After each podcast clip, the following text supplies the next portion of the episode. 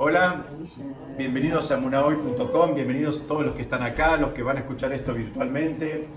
Hoy vamos a seguir preparándonos eh, para, para PESA, esta es la, tercera clase que, estamos eh, dedicándole a todo lo que tiene que ver con PESA. Y mm, vamos a empezar con una, con una que está en el Tratado Hagigá, que dice así.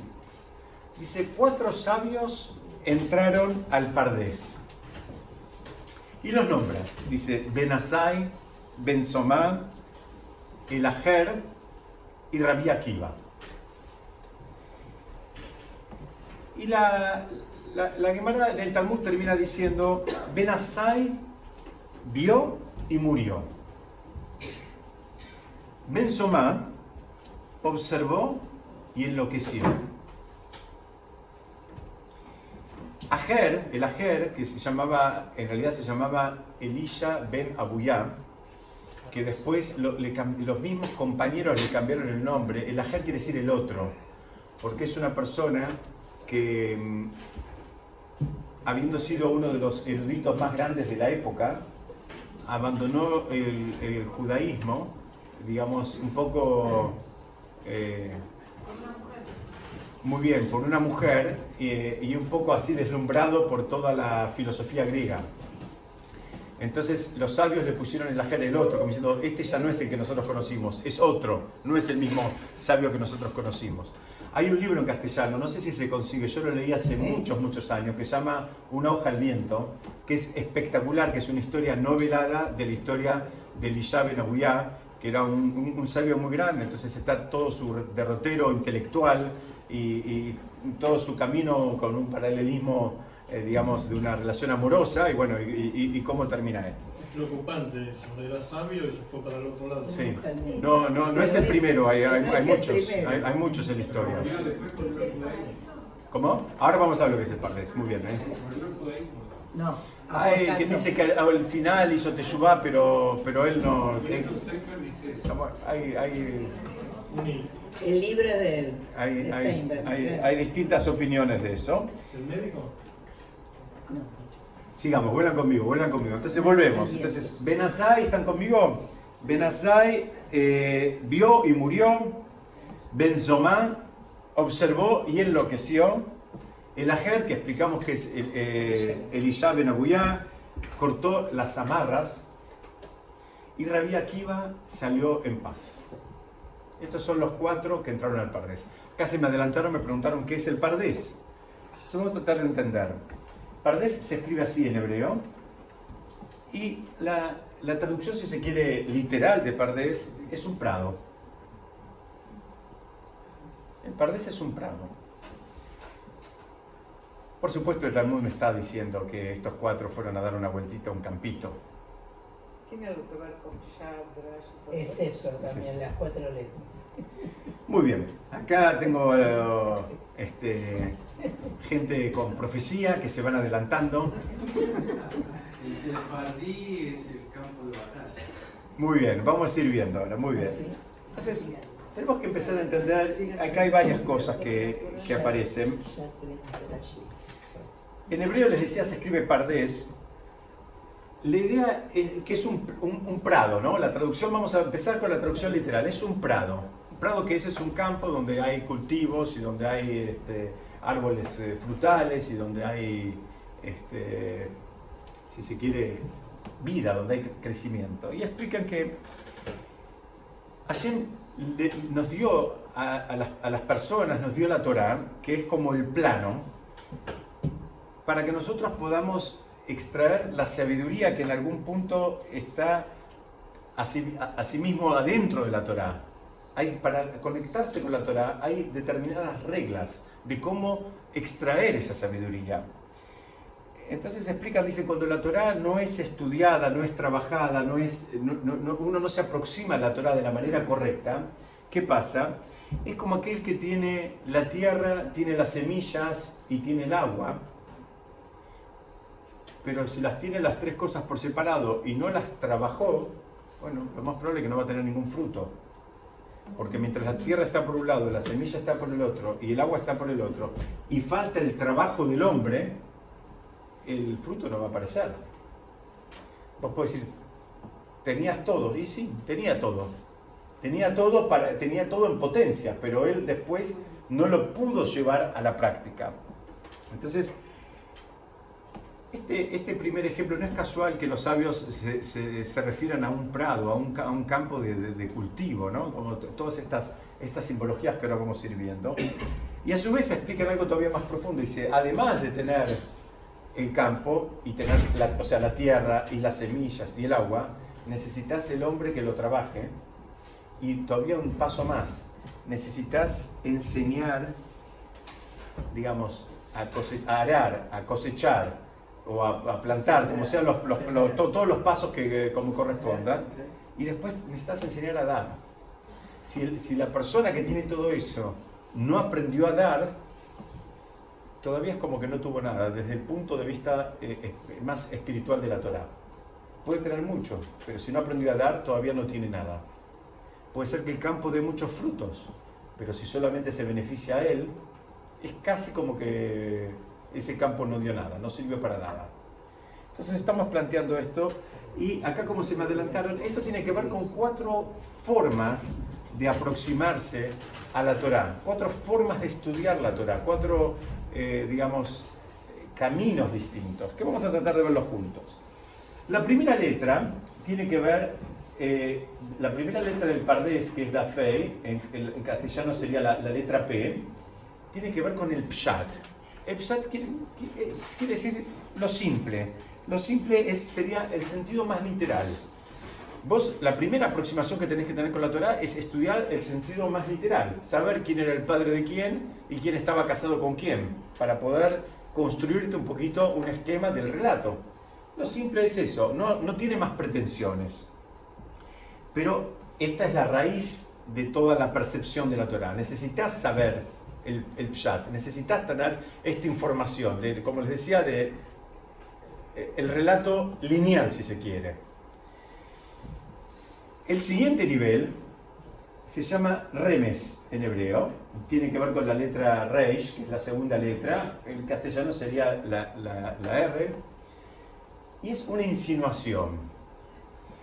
Una insinuación son cosas, hay una forma de estudiar la Torah que, se, que son a través de un montón de otros datos que la Torah nos da, que si bien no, no es información literal, pero que también se aprende.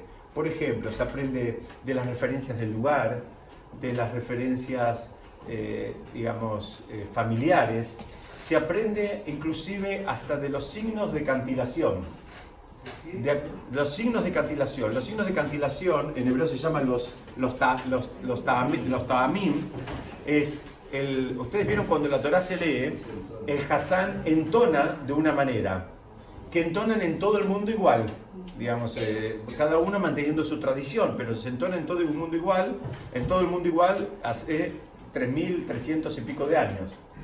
Eso es porque hay unos signos de cantilación, hay signos que no están en la Torah, están en los libros, la Torah no tiene esos signos, que es lo que le permite al Hassan prepararse y saber cuándo tiene que levantar la voz, cuándo tiene que bajar la voz, o cuando hay determinados símbolos que representan que la voz tiene que ser más entrecortada, hay veces tiene que ser más alargada. Son, son, son, son eh, digamos, eso está... Entonaciones. Muy bien, esas entonaciones están tipificadas. No es que Hassan hace lo que quiere. Hay una manera de cómo se, cómo se lee la Torá y cómo se la canta. De esos símbolos, que son los que nos marcan las entonaciones, también se aprende cosas que tienen que ver con el texto. Por eso se dice que está insinuado. Por ejemplo, no, no, no lo traje acá porque ahora se me acaba de ocurrir el ejemplo. Cuando la Torá cuenta que Yosef fue vendido, eh, mejor dicho, sí, que fue vendido, que, mejor dicho, no que fue vendido, cuando cuenta que lo tiraron a un pozo, la Torá dice que en el pozo no había agua. Decía, Reik en Bomain, estaba vacío, no tenía agua. Pero el símbolo de cantilación es uno que tiene una forma casi como, como un infinito, que es como una serpiente, que no es un infinito completo, le faltaría la última colita, o sea, sería más, si se quiere, casi como un 6 aplastado y acostado. Y los sabios aprenden de ahí eh, que en el pozo estaba vacío, no había agua, pero que había serpientes y escorpiones. Porque el símbolo tiene esa forma. Entonces, esto es un ejemplo de lo que es un remes. Un remes. Esto es Ese así. símbolo estaba arriba de alguna letra. Claro, de- ¿De del pasuk, no me acuerdo la memoria, Ah. del pasuk que relata que el, que el pozo estaba vacío.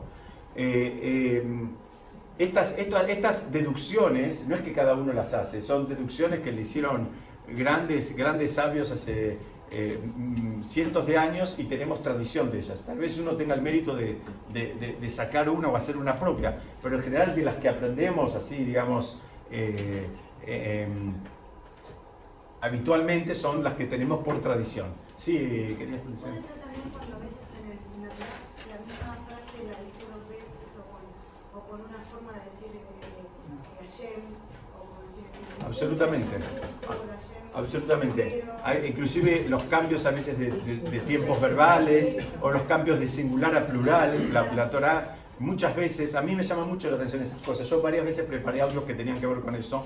Cuando hay un cambio de singular a plural o hay un cambio De tiempo. eh, de tiempo, bueno, esas son todas, se llaman que son remasim, son insinuaciones. No te lo está diciendo, pero te lo deja saber. En definitiva, estos dos primeros eh, niveles de estudio, en realidad dejan más, eh, digamos, oculto que lo que revelan. Todavía, todavía nos quedamos muy, eh, muy pobres, todavía nos falta, nos falta material como para, para avanzar. Pero, eh, digamos, ¿por, qué, ¿por qué es eso? Dice, porque la Torah es como que va, va, va cuidando lo, lo más profundo, lo interior. Ahora, ahora vamos a ver un poquito más ese concepto. El ejemplo, sí, Yo creo que esa- esos pasos son como cuando uno le enseña a un niño a una edad, después a- cuando está, está más grande, después más grande. excelente, O sea que excelente. cuando uno está más preparado puede Excelente. recibir más información. Muy bien, son niveles y niveles que hay que ir pasando de grado como para ir accediendo a los niveles más superiores. Es lo mismo que Porque si vos... no Sí, pero los más superiores son más subjetivos. Muy bien, vamos a ir viendo, vamos, a ir o sea, viendo. del El, objetivo. el- el ejemplo que les quería dar con respecto a esto, le dicen, es lo mismo que vos eh, te dejen entrar al laboratorio de un científico. Y te dan libertad, puedes entrar al laboratorio, puedes tocar, puedes ver, puedes jugar, puedes hacer lo que quieras. La realidad de las cosas es que posiblemente no entiendas nada de lo que pasa dentro de ese laboratorio. Si no tenés bases, es explotar. No entendés nada, ¿sabes por qué? Porque ni siquiera tenés el lenguaje. No dominás el lenguaje de la ciencia, de esa ciencia. Entonces, la Torah también tiene un lenguaje y también tiene una forma de ir aproximándose a ese lenguaje, que vamos a seguir viendo. ¿Cuál es el siguiente paso? El siguiente nivel es el derash. El derash, eh, la traducción literal de derash de- quiere decir exigir. Pero también una derashá es, es como una alocución, ¿no? como una exposición. Pero la raíz del derash es de exigir. ¿Por qué? Porque es, ya es una lectura donde el hombre empieza a buscar, exige el significado más interior que tiene lo que está estudiando. Quiere saber más. ¿Ok? Y el último es el Sod, que representa la letra Samach. El último es el Sod, quiere decir lo oculto, lo secreto. Digamos, es la parte más mística. Eh, solo para dar un ejemplo, habitualmente hay, hay otras fuentes, pero la gran fuente de la parte mística es el Zohar. Y, eh, explican que el, Zo- el Zohar termina enseñando o te permite acce- acceder a las causas. Y la realidad de las cosas, dice, ¿por qué es tan importante? Dice, porque el conoce la causa, termina conociendo la consecuencia. Todo el camino del conocimiento es poder llegar a concatenar la relación que hay causa-consecuencia en todo lo que hacemos. No lo piensen como algo filosófico.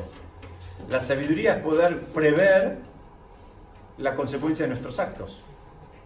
Muchas veces, si, si- si hubiésemos sabido cómo terminaba la historia, hubiésemos tomado otro camino. E insisto, no piensen en algo muy grande, no piensen en algo muy grande, algo, a veces un comentario que uno hace que te- termina desatando la Tercera Guerra Mundial. Si uno sabía que era para tanto, y la verdad me hubiese callado. El sabio evalúa la relación causa-consecuencia permanentemente antes de cada acción. Ante- Antes de cada movimiento, evalúa el impacto de sus acciones. Digamos, me acerca a mi objetivo personal, me acerca a mi objetivo en relación a la otra persona, a lo que yo quiero construir con la otra persona, o me aleja del objetivo. También lo que voy a decir puede ser eh, eh, en algún contexto divertido, en otro contexto puede ser algo ácido, que lastima mucho más de lo que, de lo que divierte. La sabiduría está en poder entender esa relación causa-consecuencia en todo lo que hacemos, en el mundo de la Torah también.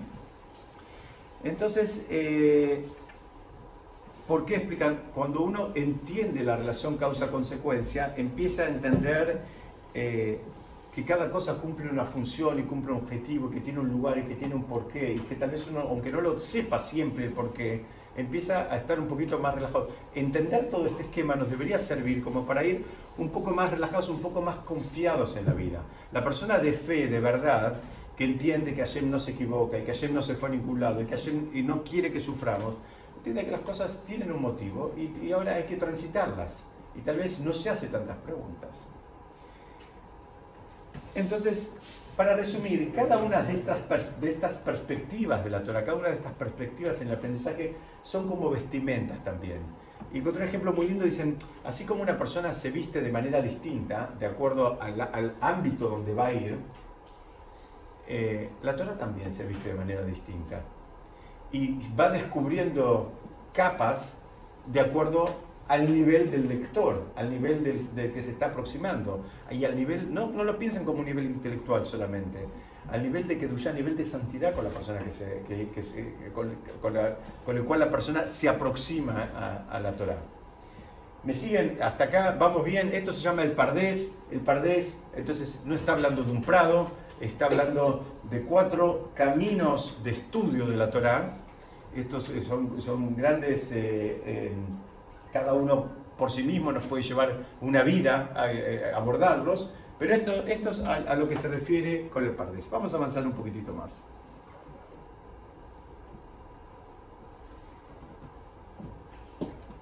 Sefarad. Si yo les digo Sefarad o Sefaradim, muchos que van a pensar, Van a pensar en Quipes. La foto era de España, muy bien. Van a pensar, si no, en un rico hummus. Y no seguir poniendo fotos, no seguir poniendo fotos porque la hora tuvo un poco de, tuvo un poco de rahmanut, un poco de misericordia, ¿no? Pero en general está muy asociado, no sé, cuando decimos la palabra la pensamos en, en, en las comidas típicas sefaradíes, ¿sí? ¿Son las mismas letras de verde? Muy bien, ahora vamos a ver, hay un mundo acá atrás la, palabra sefarad son las mismas letras de Pardés.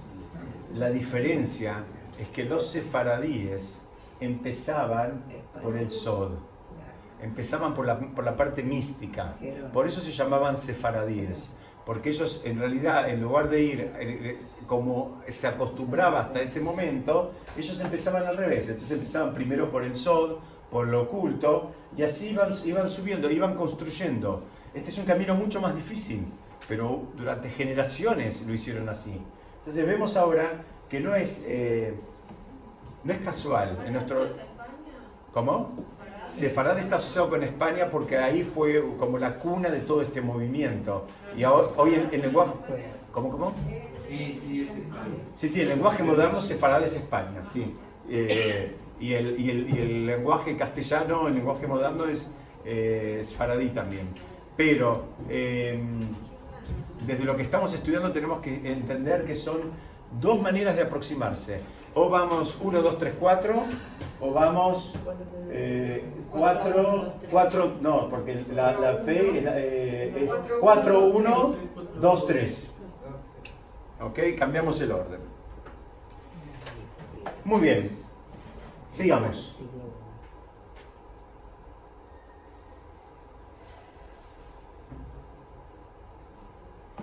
Vamos a tratar de ver, vamos a repasar entonces lo primero que estuvimos estudiando juntos, que es esa, famosa, eh, ese famoso, esa famosa en el Tratado Haigá, donde dice Benazai vio y murió. La pregunta es, ¿qué le pasó a él? ¿Qué es lo que vio y por qué murió? Entonces explican que él, le pasó, él pensó que había que, que la vida espiritual era anular el mundo material. Él no entendió cómo, cómo funcionaba. Entonces él pensaba como, algunas otras veces estudiamos acá, ¿no? Como que hay una lucha entre el mundo material y el mundo espiritual. La semana pasada hablamos de eso también. Que el desafío nuestro es combinar a los dos y vivir con los dos y crecer con en, en- en los, en los dos campos juntos. Que no hay ningún problema con tener un lindo auto, una linda casa o hacer lindos viajes, no hay ningún problema con eso. Que también había que darle una impronta espiritual a cada una de las cosas que uno hace. Y Benazai pensó que no funcionaba así. Él pensó que el mundo material era un mundo, digamos, del cual debíamos despojarnos por completo. Y, digamos, se perdió la oportunidad de, tratar de armonizar estas cosas. Y él murió. Murió porque se desconectó del mundo eh, material. Explican que el mundo material, el, único problema del mundo material es si lo tomamos como un fin en sí mismo como lamentablemente mucha gente lo hace. El mundo material como un fin en sí mismo sí es un problema, porque estudiamos en otras oportunidades y lo decimos medio como un chiste, pero no hay ningún mandamiento que diga y te enriquecerás. No hay ninguna mitzvah, no hay ninguna mitzvah que tenga que ver con la acumulación de riqueza. ¿Ok? Entonces, el error de él fue pensar que eso o era un fin en sí mismo, entonces estaba todo mal, y, que tal vez era mejor desarraigarme de eso por completo, terminó muriendo. Porque la realidad de las cosas es que todos nosotros, por más espirituales que queramos ser, tenemos que interactuar en el mundo material. Todo está muy lindo, pero después hay que ir a pagar las expensas, pagar las cuentas, comprar la comida, etcétera, etcétera. Entonces, el- el modelo que plantea el judaísmo es, tenés que interactuar, tenés que encontrar la manera de que eso, digamos, eh, no te afecte para mal y al revés, te ayude a seguir creciendo espiritualmente. Y esto es lo que le pasó eh, a, ben, a Benazai. ¿Qué vio? ¿Cómo? Ahora vamos a ver, muy bien, ahora vamos a ver. Repaso acá en esta, en esta rápidamente, ahora vamos a ver uno, uno por uno. Ben Somá vio y enloqueció. ¿Qué? ¿Alguno puede decir, hay mucha diferencia entre morirse y enloquecerse? No. Es otra forma de conectar. Muy bien, muy bien. Acá están diciendo, son, es- es- en definitiva también se desconectó, no lo, no lo pudo, no lo pudo eh, sostener, ¿no? Repasando. mismo, ¿Cómo? Sí. No es lo mismo, pero el, el que enloquece entra en un lenguaje propio. Vive una vida que no puede conectar con el otro porque tiene una lógica propia y no una lógica compartida. Excelente, excelente. Está diciendo acá, lo repito para que salga la grabación, él tenía un lenguaje propio, no, no... era espiritual. Solo Ah. espiritual y no material. Enloquecer también es una muerte social. Bueno, por lo mismo que está, no, no puede conectar, está en su mundo. Está en su mundo. Justo, justo el, el audio que voy a mandar mañana habla, habla de eso. El audio que voy a mandar mañana habla, habla de eso. De, a, a quién, a, quién, ¿A quién considera el Talmud como muerto? Pero bueno, sigamos. El Ajer dice, perdió la comprensión y, abandonó la Torah. Soltó amarras, dice. Abandonó Torah, soltó amarras, dice. Muy bien, antes se soltó amarras, es, es otra traducción, pero el, el, el, el- el soltó amarras significa que se desconectó. En definitiva estamos viendo tres, si se quiere, más sutiles o menos sutiles formas de desconectarse. En algunos casos la muerte espiritual y en otras la muerte física. También física, también física, junto con la espiritual. Y Rabbi Akiva entró y salió Beshalom, en paz. Equilibrado. Sí. Vamos ahora a ver entonces más, eh, más despacito. Benazai dijimos que vio y murió. Esto ya lo explicamos un poquitito en relación al, al- al mundo material. Benzomá vio y enloqueció. ¿Qué le pasó a Benzomá? Benzomá es como que su imaginación y su intuición, su intelecto, fueron más poderosos que su capacidad de discernimiento. Voló demasiado. ¿no? Se- inclusive hay una expresión, a veces dice, "Se- este se voló, ¿no? Se- voló, voló demasiado. Él quería, le explican que él quería entender todo. Que él quería entender todas las relaciones, causas, consecuencias. Entonces empezaba a hacerse todas construcciones mentales que lo terminaron llevando, digamos, a la locura. Él, digamos, no pudo no puedo entender que hay cosas que el ser humano no va a entender, por más sabio que seas, por más estudioso que seas. Hay cosas que en ningún lugar nos dijeron que nos iban a mostrar todo, que nos iban a explicar todo y que íbamos a entender todo. Él quiso entender todo, entonces había cosas que no las podía entender porque no, no había llegado al nivel, entonces se, se- se imaginaba cosas, se construía cosas y se terminó enloqueciendo. Quizás el saber total, el absoluto es solamente de Dios. Es que eso. Es exactamente eso. El- No podés llegar bueno, a eso. es exactamente eso. Pero ¿qué pasa? Lo que no entendés. Eh, él calculaba mucho.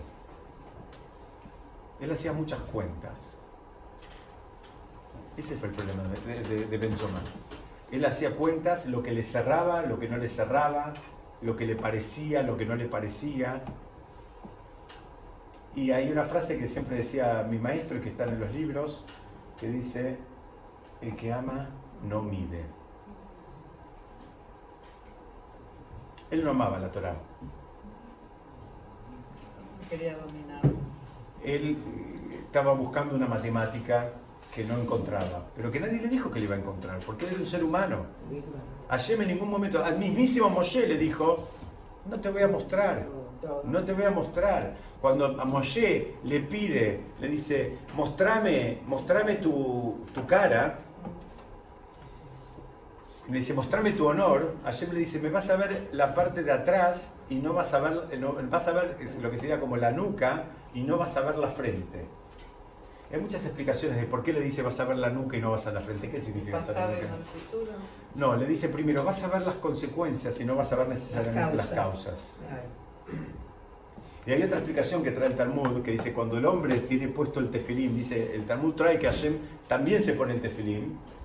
Entonces, ¿qué? el, el- tefilín de la cabeza, tenemos dos, eh, dos correas de cuero, una que sale hacia la derecha y una que sale hacia la izquierda. Cualquiera que mira piensa que son dos correas. La realidad de las cosas es que es una, que tiene un nudo y que se bifurcan en dos.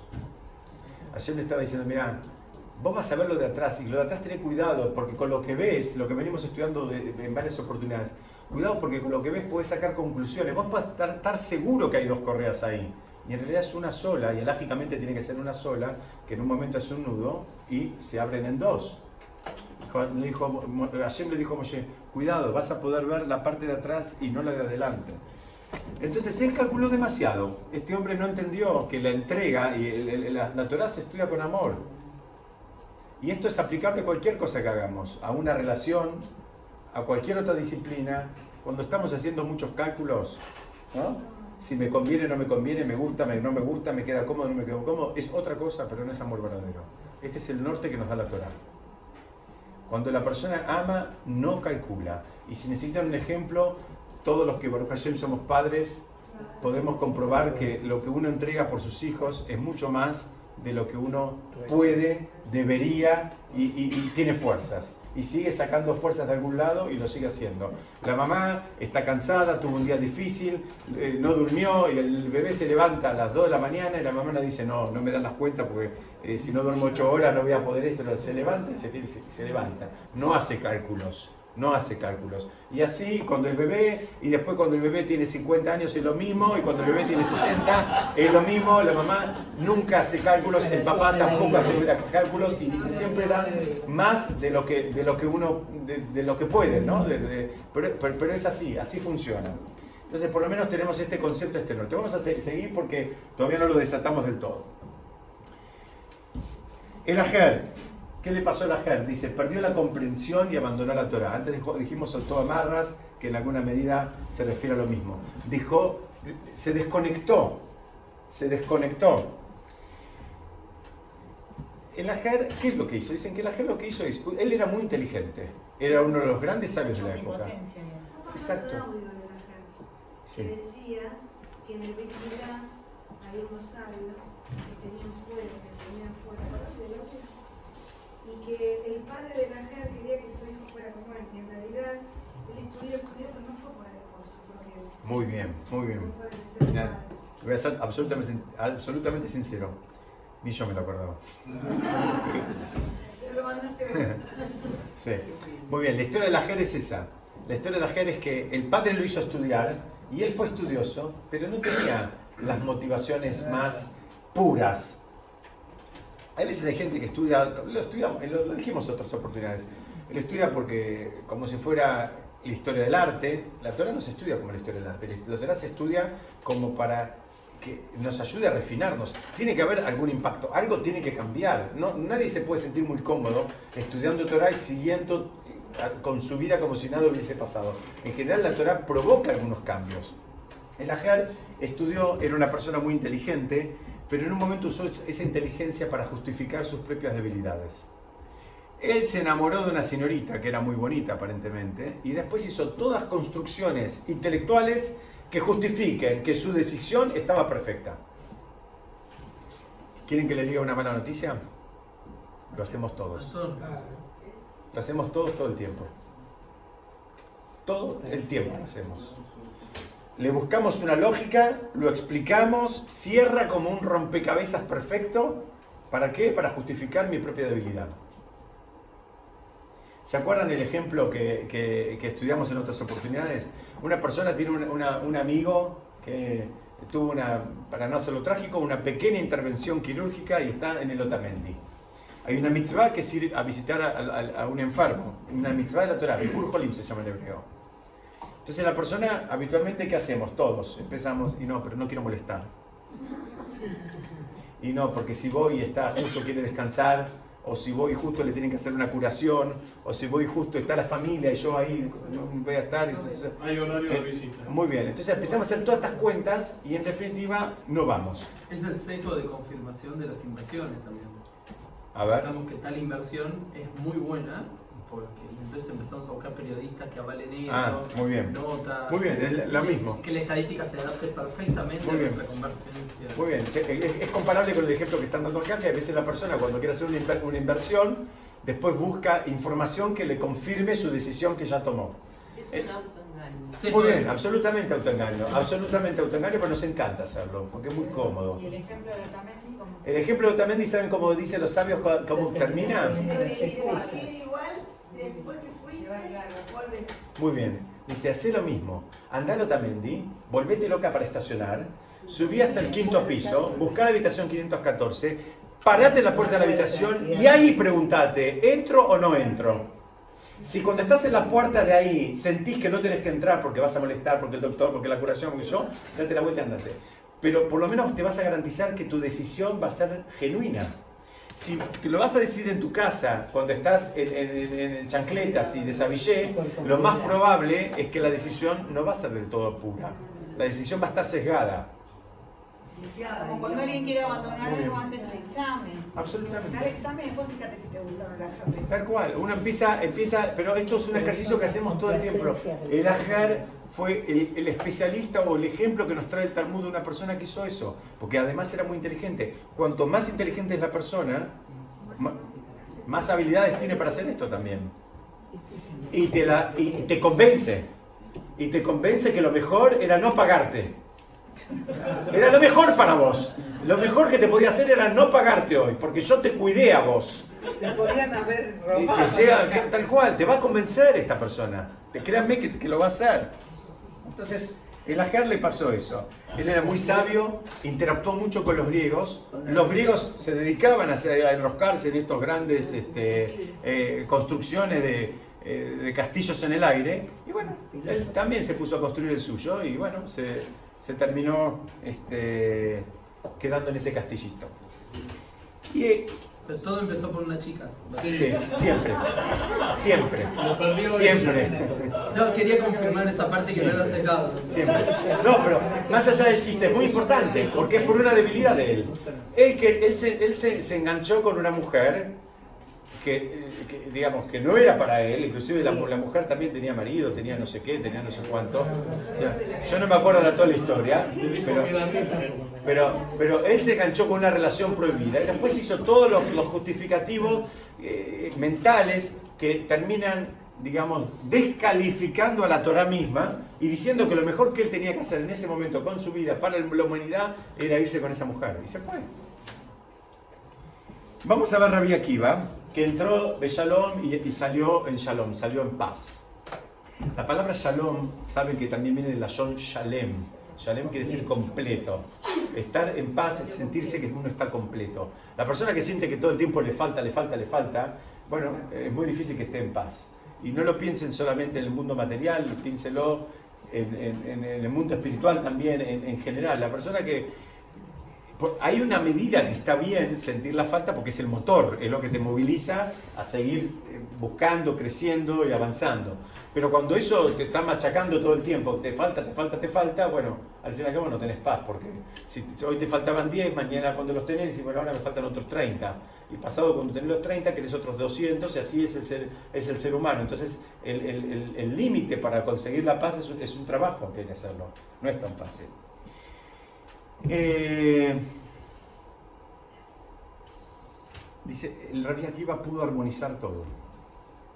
Rabbi Akiva pudo armonizar lo que acabo de explicar, porque seguramente él también sentía faltas, porque era un gran erudito y ese gran erudito era un Jajam que seguía avanzando, pero pudo armonizar todo y pudo armonizar el mundo material y el mundo espiritual, pudo interactuar, no se mareó, no cayó preso de sus debilidades, no hizo construcciones mentales para justificar sus propias debilidades. Ese fue Rabbi Akiva. Toda la Torah que tenemos nosotros viene de Rabbi Akiva. Y hacer de la falta una alegría. Muy bien, porque es una oportunidad de poder avanzar. Muy bien, acá están diciendo, hacer de la falta una alegría, eso es muy difícil, ¿eh? es, muy, es muy fácil decirlo, pero es muy difícil. Es muy difícil. Pero el poder reconocerlo es el primer, digamos, gran paso como para, para resolver, resolver el problema. Vamos a cambiar un ratito de, tema, pero van a ver que no, no estamos hablando de dos cosas eh, distintas. Esta es una parte de la Gadá muy famosa, la voy a poner acá abajo. Ahí está en castellano. Es un episodio famoso de la Gadá de Pesach. Dice así, déjame leerlo en hebreo porque para mí es más fácil. Dice, Eliezer, eso aconteció, como, como está ahí, ocurrió una vez que estaban, y acá cita a cuatro sabios, Rabí Eliezer, Berrabí Yoshua, Berrabí Elazar Ben y Rabí Akiva, perdón, cinco, Berrabí Tarfón, cinco, cinco sabios. Dice que Sheayum Mesubim Beneberak, que estaban reclinados, estaban haciendo el Seder de Pesach en Beneberak. Eh, Beayú Mesaperim Betziat Mitzrayim, y estaban relatando la salida de, de- de Egipto, la salida de Mitzrayim, como Pesach ayer la vamos a hacer todos nosotros en un poquito más de dos semanas. Y lo hicieron toda la noche hasta que vinieron sus alumnos y les dijeron, maestros, llegó el momento de recitar el Shema de la mañana. Se les pasó toda la noche hablando de Muy bien, se les pasó toda la noche, dos se dieron cuenta y siguieron hasta que vinieron y dijeron, porque saben que el, recitar el, el, el Shema de la mañana tiene un horario. Y esto los, los alumnos lo que vinieron a decir es, vamos porque se va la hora, ya está, tienen que cortarla con todo esto. Esto sería, ahora aprendimos algo, esto sería el Pshat. Esta sería la información simple y literal. Que estaban en Beneverac, que llegó la hora y que los alumnos vinieron y le dijeron, vamos, que hay que decir el Shema Israel. ¿Estamos así? Esto es una parte de la Gadá que la vamos a leer, si Dios quiere, como les dije a todos, en el Seder de Pesach. Pero ese Benebrak no es el Benebrak de ahora. Muy bien, lo que dice Lili muy bien, geográficamente no es exactamente el Beneverac, no, no está en el mismo lugar donde está ahora, el que está ahora está cerca de Tel Aviv, el Beneverac talmúdico de la época del Talmud está en, eh, la mayoría lo sitúan un poquito al norte de Jerusalén. Independientemente de eso, ¿Cerca de Beersheba? no, no, no, Beersheba está más al sur. Beersheba está abajo. No. Entonces, hay acá algunas preguntas de este episodio y hay unas preguntas eh, grandes. La primera pregunta que podemos hacer es, ¿por qué fueron a ver a Rabí Akiva? Estos otros cuatro sabios, grandes sabios, fueron a verlo a Rabí Akiva. En Beneverac vivía Rabí Akiva. Y esos en realidad eh, eh, habían sido todos maestros de Rabí Akiva. Entonces, ¿cómo es que van los maestros a la casa del alumno? ¿Por qué fueron a verlo ahí? Una pregunta. Porque por ahí el radioactivo había llegado a un nivel superior. Superó, superó. Superó a sus alumnos. Vamos a ver. Estas, estas alumnas me, tienen harto. Estas alumnas profetas. Muy bien. aprendí". No solo también, dice. No, dice así. Mucho aprendí de mis maestros, más de mis compañeros de estudio y más aún de mis alumnos. Vamos a plantear las preguntas. Muy bien, acá se me adelantaron un poquito. Vamos a ver. Pero la pregunta es, es una pregunta. ¿Por qué la, la Gadá nos relata dónde estaban? ¿Por qué necesito saber dónde estaban? Entonces, primero sabemos que ahí vivía Ra- Rabbi Akiva. Entonces, por un lado nos están diciendo que estaban en la casa de Rabbi Akiva. La siguiente pregunta, que por ahora la dejamos ahí de un costadito, es si Rabbi Akiva, ¿qué, qué hacían ahí? Quiero situar esto históricamente. Esto estamos hablando después de la destrucción del segundo templo. ¿Eh? Estamos hablando después del año 70 de la era común. Y eh, todos estos sabios vieron el segundo templo. Y este, este, este episodio fue en algún, no sé si inmediatamente o algunos años después de la destrucción del segundo templo. Uno de esos sabios se llama Rabbi Tarfon. Hace unos años yo tu- tuve el mérito de ir a la tumba de él, está en Tzfat, cerca de Tzfat, está ahí arriba en la colina, un lugar muy lindo. Y hay una placa que dice, este hombre tuvo el mérito de ver el primer templo y el segundo. Se ve que fue un hombre que, porque entre un templo y otro vivieron 70 años, habrá sido muy joven, no tuvo mucho- una vida larga, pero vio el primer templo y, y- y- y- sirvió en el primer templo y en el segundo, que no es muy común. La segunda pregunta que quiero, porque la respuesta va a ser va cercana, ya estudiamos alguna vez, pero es repasar, porque nos, va- nos vamos a apoyar en, en- vamos a dar un- dos por uno, vamos a dar una respuesta que, que cierra las dos preguntas. Eh, vamos a recordar cuándo fue el primer ser de Pesa.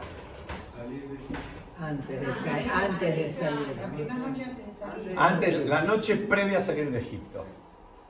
Entonces vamos a dejar una pregunta asociada con esto, es, si todavía no salieron de Egipto, ¿qué es lo que están festejando? Si todavía no saliste, ¿qué es lo que estás festejando? Vas a salir mañana. Vas a salir mañana, pero hoy no saliste, porque hace el primer ceder de Pesaj fue en Egipto. Y esto no es, no es interpretación, esto está textual en la Torá. Hicieron el ceder de Pesaj una noche y al otro día de la mañana salieron. Vamos a ver, vamos a ver, vamos a ver.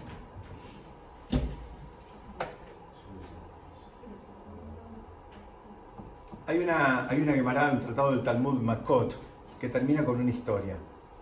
La historia dice que iba Rabbi Akiva y, una serie de compañeros caminando por las ruinas del Betamigdash. Esta es una maqueta, una reconstrucción de cómo era una parte del Betamigdash. Dice, ellos estaban por las ruinas de lo que era el Betamigdash, ya había sido destruido. Y todos los demás compañeros de, de Rabbi Akiva se pusieron a llorar. Y él se sonrió. Entonces le preguntaron, ¿de qué te reís? Y él le preguntó, ¿ustedes por qué lloran?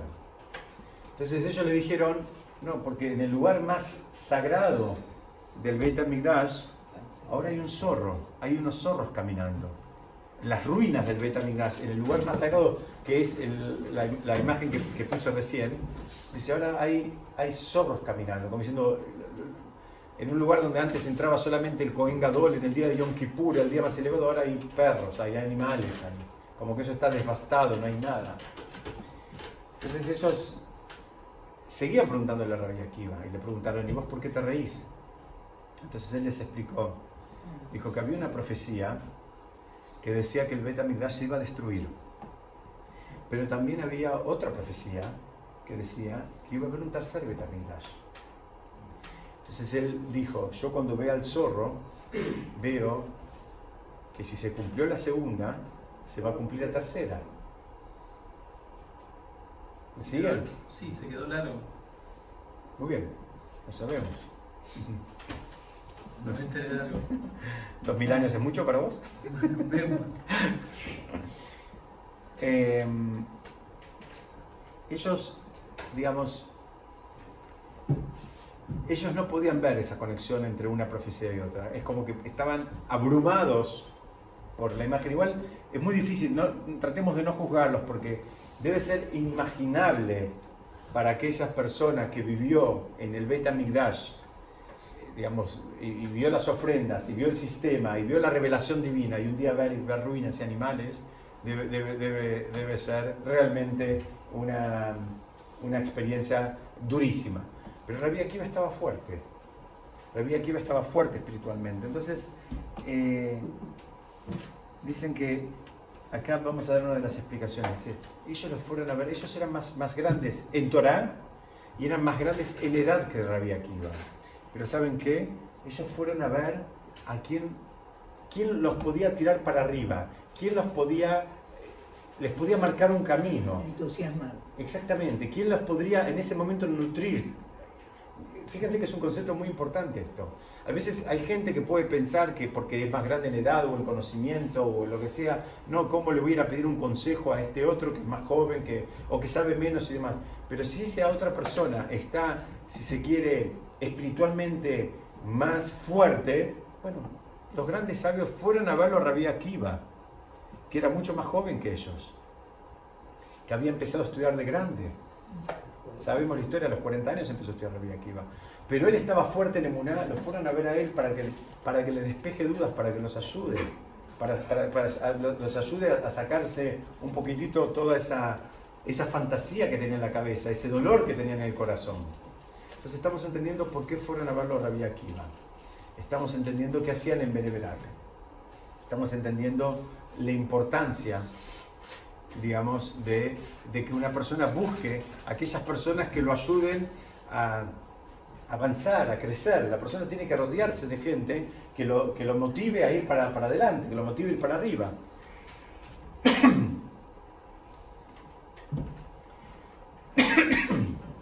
La gada de Pesa sigue y dice, vamos a poner castellano, la Torah, la famosa parte de la gada de la vamos a estudiar de vuelta la semana que viene si Dios quiere, pero para lo que estamos estudiando hoy, acompáñenme en esto, dice así, la Torah habla de cuatro hijos, uno sabio y uno malvado y uno simple y uno que no sabe preguntar. ¿Se acuerdan esta parte de la Gadá? Es una parte muy famosa y la estudiamos muchas veces. Hay muchas preguntas con respecto a esta, a esta, a esta expresión de la Gadá. La primera es, ¿por qué esta construcción gramatical? Podría haber dicho, la Torah habla de cuatro hijos, dos puntos. Uno sabio, o, sabio, coma, malvado, coma, simple, coma y que no sabe preguntar. ¿Por qué dice y uno, y uno, y uno, y uno? Porque puede ser el mismo. Muy bien, es muy bien. Eso puede ser el mismo en distintos contextos. Muy bien, puede, ser, puede llegar a ser el mismo. Hay otra explicación que dan, es que, ¿sabes qué? Las personas no son malvadas, pueden estar en modo malvado, en un momento, en una situación, en un contexto. No lo encasilles, ¿sabes por qué? Porque cada uno y uno cuenta. Por eso dice y uno, ve, ve, en hebreo se dice ve, dice en hebreo, Behad, Rasha, Behad, Tam, Behad, y uno, y uno lo repite porque sabes que ese también cuenta. No lo descartes, no lo, no lo consideres como algo eh, sin valor. No, no, no, no es algo despreciable. Ahora las personas a veces están en modo. ¿Cuánta gente que nosotros conocemos en algún momento de la vida estaban en un modo y en otro momento de la vida pasan a estar en otro modo totalmente distinto? Y en un momento nos cuesta conectarnos con esas personas y en otro momento son de las personas con las cuales eh, preferimos estar. ¿Por qué? Porque vamos cambiando nuestros modos. Entonces, vamos a empezar a, a cerrar un poquitito.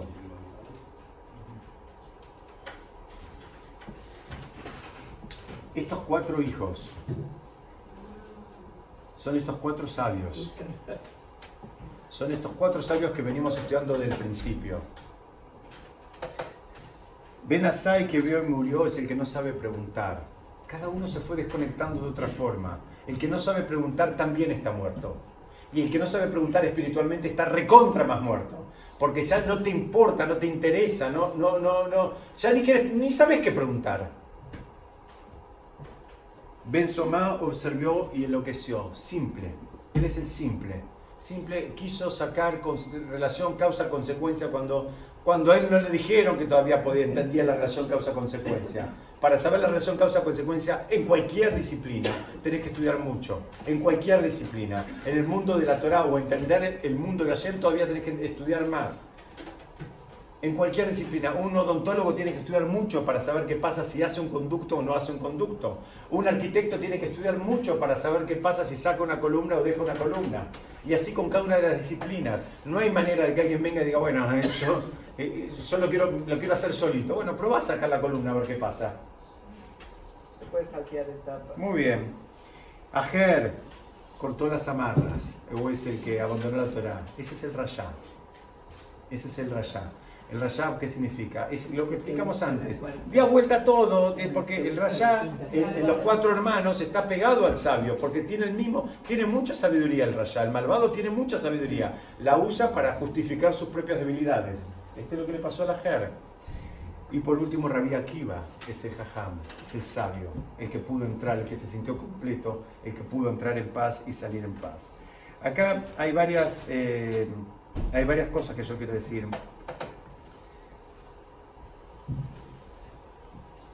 Hay generaciones anteriores a nosotros, nuestros abuelos o todavía más atrás, eran mucho más simples que nosotros. Necesitaban mucha menos información. No necesitaban tanto, digamos, este, si se quiere, tanto vuelo intelectual. Tenían una, un No vínculo. Muy bien, tenían un vínculo con, la- tenían un nivel de emuná y tenían un vínculo con Hashem que era, que era muy simple y era muy sano. Por un lado, el judaísmo es experto en preguntas. El judaísmo invita a que uno de- desafíe haciendo preguntas y cuestiones y demás. Es una forma de estudiar y es una forma de crecer. De hecho, la Gadá está, eh, está puesta, digamos, con un sistema como de pregunta y respuesta y que invita a, que, a, que, a hacer cosas distintas como para que los chicos pregunten y demás. No hay ningún problema con preguntar. La- la- el- el- el- el problema podría estar en cómo uno pregunta. A veces uno pregunta porque quiere saber, o a veces uno pregunta, muy bien, a veces uno pregunta porque en realidad no le importa nada, quiere desafiar, quiere pinchar, quiere, lo vamos a seguir viendo este concepto la semana que viene, pero la- Quiere eh, lucirse con la pregunta. muy bien, muy bien, o quiere lucirse o quiere desafiar, ¿O no querés responder? a ver cómo es eso. Claro, la mejor forma de no responder una pregunta es preguntar. Ah, haciendo otra pregunta. Ah, está bien, está muy bien. Eso es típico de la colectividad. Eh, e- explican lo- los sabios que hay que también tener cuidado. Dicen, cuando la persona empieza a enroscarse más y a hacer más eh, cuentas, cuidado que cuando uno hace cuentas abajo dice que eso dispara que arriba también hagan cuentas. Yo tenía, dudé mucho si poner esto o no poner, si decirlo o no decirlo, pero es muy importante esto. Es un concepto muy importante. Cuando la, la- la persona, cuando la persona empieza a hacer muchas cuentas, arriba también hacen cuentas sobre la persona. La persona empieza a hacer eh, eh, eh, eh, cuestionamientos, preguntas, pero eh, digamos, eh, eh, hay un nivel, que, como dijimos hace un ratito, que es el motor y que ayuda a que la persona aprenda más. Y a veces que empieza a hacer cuentas para dar vueltas, para, digamos, para o justificar sus debilidades, o, digamos, eh, Ironía. No. Para buscarle la quinta pata sí. que una familia que no tenía para comer, sé yo, le dieron una pata de oro Mm. y después se dieron cuenta que esa pata le iba a faltar en el mundo. Se da cuenta lo que, lo que te viene de más se te resta arriba. Muy bien, pero acá, acá todavía está muy bien eso, pero nosotros queremos ir al, concepto de cuando las personas hacen mucho cuestionamiento y, digamos, a veces trata de ir más allá de un nivel aceptable de cuestionamiento. ¿Cómo? Exactamente. E- Exactamente, exactamente. Cuando pasa el punto de nivel sano, alguien me va a preguntar, ¿y cuál es el nivel sano? Y bueno, es prueba y error. Cada uno No, sabe pero es un hasta... tema de intención nada más. Cada uno, exactamente, y cada uno sabe hasta dónde está haciéndolo con honestidad o hasta dónde uno, en lugar de decir, mira, la verdad, ¿sabes qué? Me cuesta comer callar. Y ¿sabes qué? A mí también me cuesta comer callar. Pero a veces en lugar de decir, me, cuesta comer callar, empiezas, no, porque el callar es más caro, no, porque en realidad, ¿qué, qué tiene? No, no pasa nada. Y en realidad nunca estudiaste bien por qué hay que comer callar, no- nunca estudiaste con profundidad el tema, nunca entendiste por qué la Torah prescribe que comamos ese tipo de alimentación, y vos ahora ya le invalidás desde el desconocimiento. Bueno, eso es lo que hay que tener cuidado. Una cosa es decir, yo todavía no llegué a eso, me cuesta, me es difícil, me resulta un desafío, no estoy preparado, necesito más información, más motivación, lo que sea. Y otra cosa es decir, ¿sabes qué? Eso es descartable. Son dos mundos totalmente distintos. Lo que pasa es que el, el último desacredita al que observa y eso está mal, no es no respetar la diferencia. Muy bien, muy bien. El- el- el- el, eh, eh, eso también es un problema. Eso también es un problema. Pero ahora todavía estoy yo más en- está bien lo que decís, vos estás en el vínculo de uno con otro, yo estoy más adentro nuestro, cada uno cómo lo hace, con qué sinceridad, con qué, con qué honestidad está haciendo el análisis. ¿Puedo hacer una pregunta? Sí, pero no veo, ah, sí, ahí, ahora sí. ¿Cómo resta arriba? No es que resta arriba, es que también arriba van a hacer preguntas. La verdad que te, te- te voy a contestar, pero casi no me animo a decírtelo. Dice, cuando la persona empieza a ser muy desafío arriba, empiezan también a, a, a- mirarlo con una lupa. Entonces, tal cual, abre el juicio.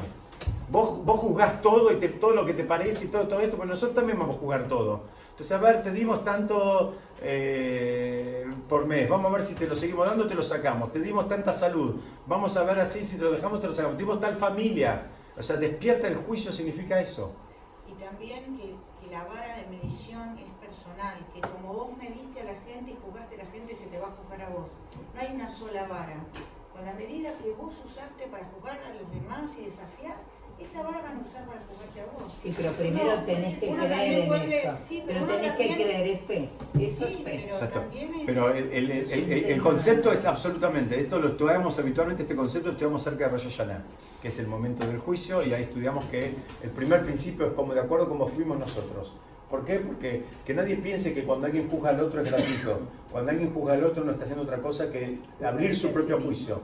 Arriba, ¿sabes qué dicen? Dice, ah, vos sos tan cancherito, vamos a ver, tráeme, tráeme la carpetita de, Diego Michani, a ver cómo está.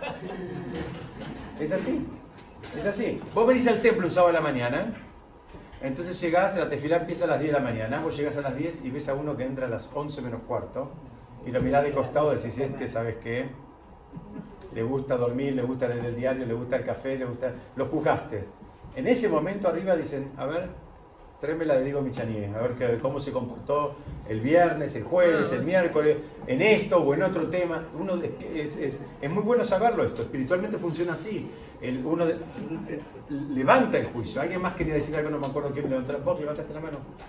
Claro, yo lo que no entiendo es si es una cuestión así, o sea, si la persona, suponete el ejemplo que diste, para no comer taller busca justificativo, eh, en vez de decir no quiero, no puedo, lo que sea, eh, eh, sería como que, digamos, arriba dicen, yo te di la posibilidad de que hagas un buen juicio y, y la descartaste, o es una cosa como de revancha, no sé cómo explicarlo. No, no, no.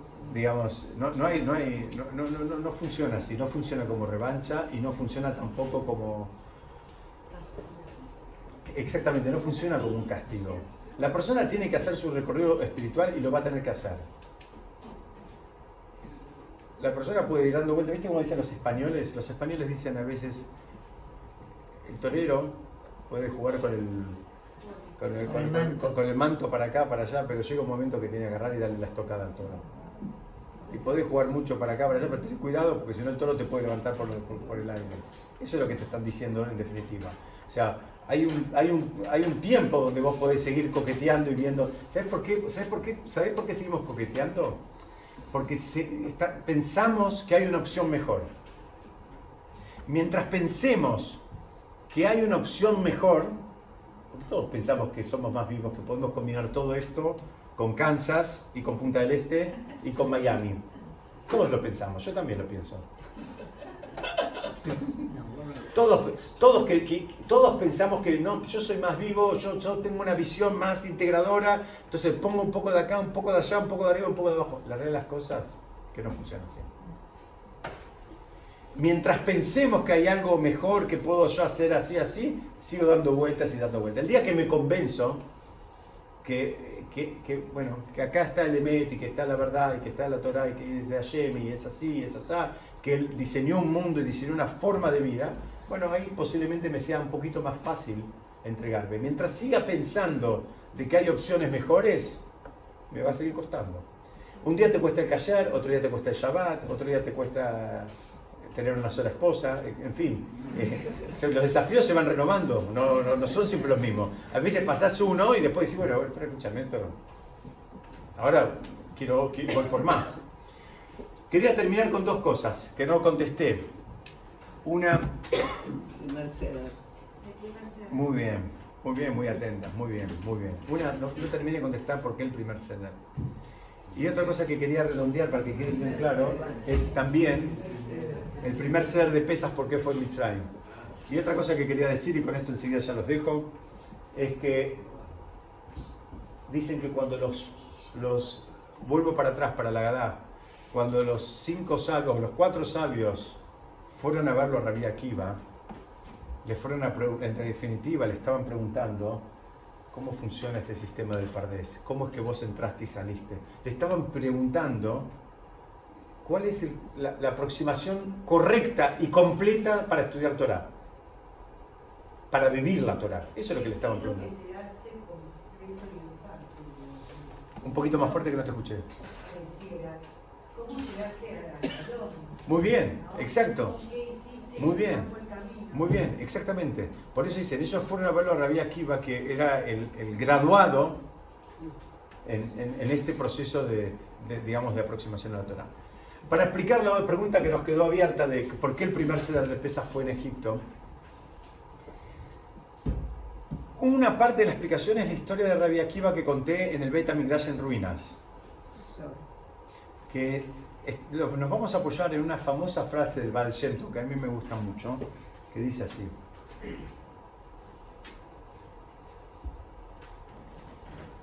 Dice, "Eh, la persona está donde están sus pensamientos. La persona puede estar en Alaska, pero si él está pensando en Buenos Aires, ¿sabes qué? Está en Buenos Aires va a estar caminando por Alaska y le van a mostrar, no sé, los peces y la, la nieve y los- no, no sé lo que hay en Alaska, los, los centros de esquí o lo que, lo que hubiera, los lagos y va a hacer un recorrido y demás. Pero él, él está donde están sus pensamientos. Tenés, tenés cuidado qué pensamientos tenés. Muy bien. Entonces, esa noche, antes de salir de Mitzrayim, ellos ya estaban en libertad, porque sus pensamientos ya estaban, tenían que ver con la libertad. Entonces podían hacer ese primer ser de pesa. ¿Por qué? Porque era un detalle técnico que faltaba. Faltaban unas horas. ¿No escucho cómo? Lo decretaron. Absolutamente, absolutamente. Y faltaban unas horas, faltaban unas horas, pero ellos ya estaban allá, ya habían alcanzado ese nivel, entonces podían, por eso se les prescribió que hagan un ser de pesa. Esto es equivalente a un montón de cosas. Esto no, no lo piensen tan, tan filosófico. Muchas cosas de la vida que la persona realmente las desea, realmente las quiere, la- las vive como si ya la- las debería vivir como si ya las tuviera. Hay una famosa historia con el Rebe de dos chicas que le fueron a pedir una bendición al Rebe Lubavitch para tener un bebé.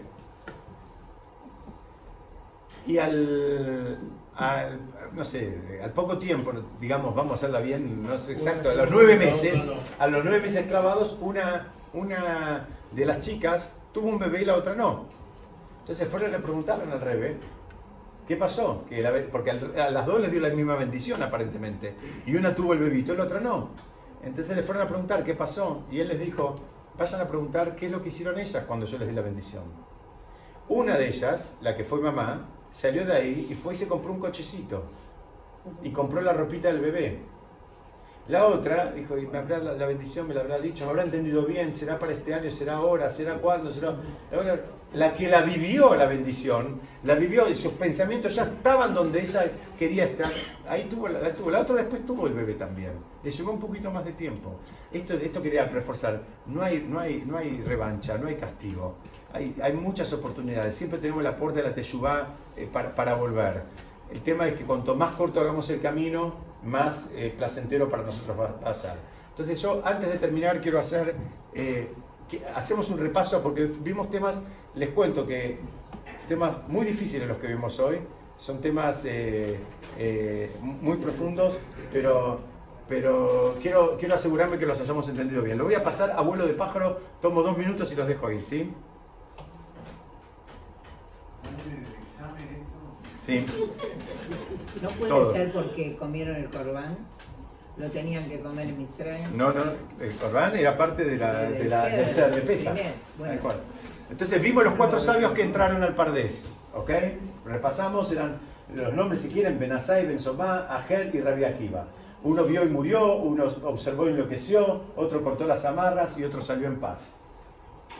Vimos lo que significa la palabra Pardés, que significa un prado, Vimos después que la palabra pardés tiene que ver con cuatro formas de aproximarse a la Torá, donde la primera es la- eh, entender el relato simple, el- la segunda es las insinuaciones, el remes, la tercera es el drash, es exigir, es buscar más, entender un poco más, a ver qué, qué me quiso decir acá, qué me está queriendo decir, de qué me está hablando, por qué me habla de un prado, por qué no me habla de, otro lugar, por qué me habla de un prado. Me habla de un prado porque está hablando de un lugar donde se cultiva y da frutos. Vos querés tener frutos de, tu aproximación a la Torah, tenés que trabajarlo y tenés que entender que hay una parte que tenés que hacer vos.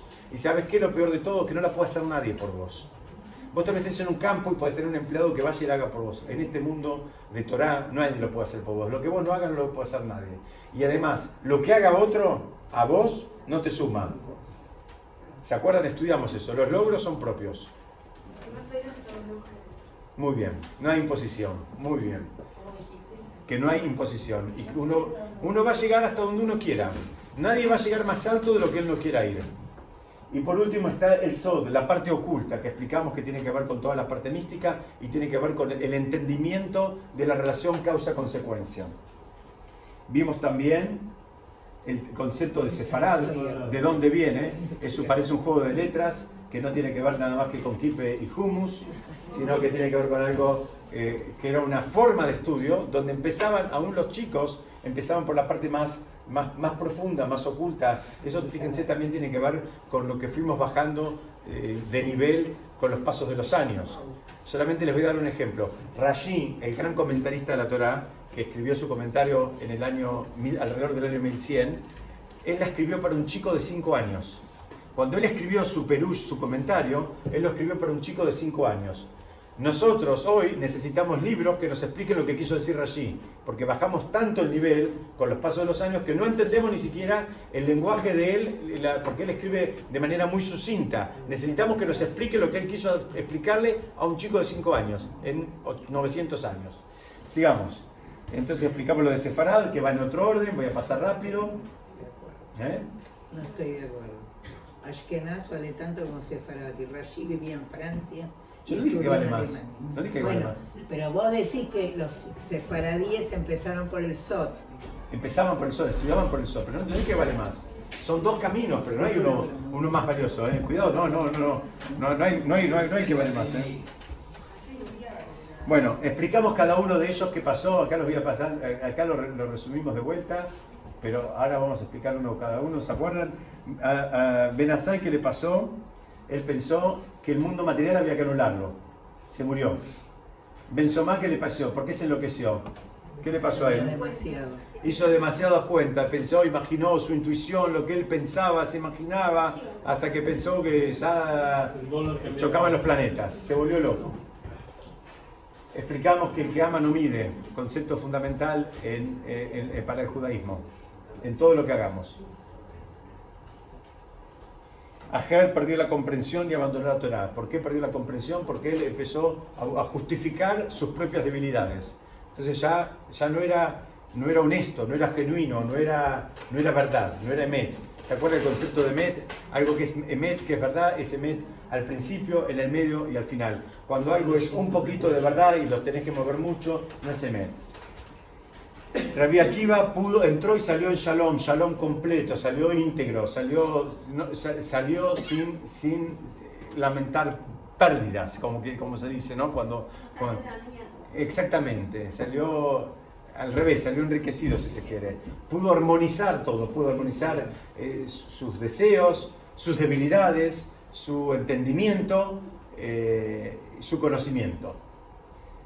Vimos también la historia de los, de los cinco sabios que estaban en la casa de Rabbi Akiva hasta muy tarde en Beneverac y entendimos por qué Beneverac, entendimos porque era donde vivía Rabbi Akiva.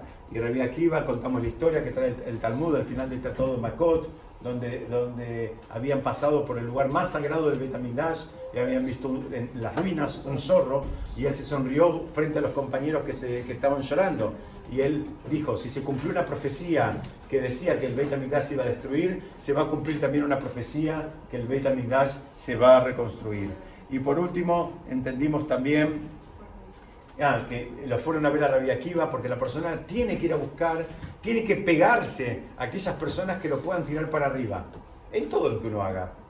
Lo mismo, si vos le tenés que pedir un consejo de negocios a una persona, ¿a quién le vas a preguntar? ¿Al que no puede pagar las expensas o a una persona que está, digamos, por abrir su negocio número eh, 800? Sí. No tiene que ver con que pueda pagar a que tenga la intención de mirar hacia arriba y hacia adelante. Muy bien, excelente, excelente. Pero en general tenés que buscar el que está mejor parado en el tema que vos necesitas. Porque la persona que, exactamente, el, el- el- concepto, el concepto va No por ese lado. Pero a veces la persona que no, vamos a, a- estereotiparlo, pero una persona Ahí está, ahí está. Pero ese es el, es el concepto que quisimos dar. A veces una persona que no puede pagar las expensas está súper optimista, pero a veces al revés, te va a dar un consejo que tenga que ver con achicar, achicar, achicar, cuando vos tenés que agrandar, agrandar, agrandar. Él no te pero si sirve vos querés un consejo y vas donde un negativo, te va a tirar a Muy bien, muy bien. Terminamos diciendo de los cuatro eh, eh, eh, hijos que habla la Torá y explicamos, vamos a seguir estudiando esto, que la Torá dice uno, uno, uno y uno, porque cada uno cuenta, porque las personas a veces estamos en un modo, no significa que nos quedamos en ese lugar estancado para el resto de la vida. En un momento de la vida actuábamos y pensamos de una manera, en otro momento pasamos de grado y ahora pensamos distinto. Esto pasa mucho cuando alguien se encuentra con alguien de la primaria y de la secundaria. Solemos pensar que quedaron igual que cuando los vimos en, eh, a- hace cinco años cuando terminamos la secundaria. Y la realidad de las cosas es que las personas Crecen. eh, nor- normales crecen, no quedan iguales. Aparte ¿Ok? ese uno y uno y uno es porque cada uno eh, forma parte de la comunidad. Muy bien, de suma. Esto vamos a seguir estudiando la semana que viene. Terminamos diciendo, eh, lo- explicamos lo de Rabia Akiva, explicamos lo de los cu- cu- eh, cuestionamientos, eh, explicamos lo de los, los cuatro hijos que habla la Gadá, son estas cuatro formas de aproximarse a la Torá, son estas cuatro formas de, de- de tratar de entenderla y de estudiarla, y terminamos explicando por qué hicieron el ser de Pesach la noche anterior a la salida, porque la persona está siempre en donde están sus pensamientos. Y si quieren todavía algo más, eh, más profundo que también dice el Baal Shem dice, la persona es lo que piensa cuando, cuando está, digamos, eh, eh, si se quiere, en, un momento de tiempo libre o relajado. La persona es lo que piensa en ese momento. Lo que está pensando en ese momento es lo que es la persona. ¿Ok? Bueno, muchas gracias a todos.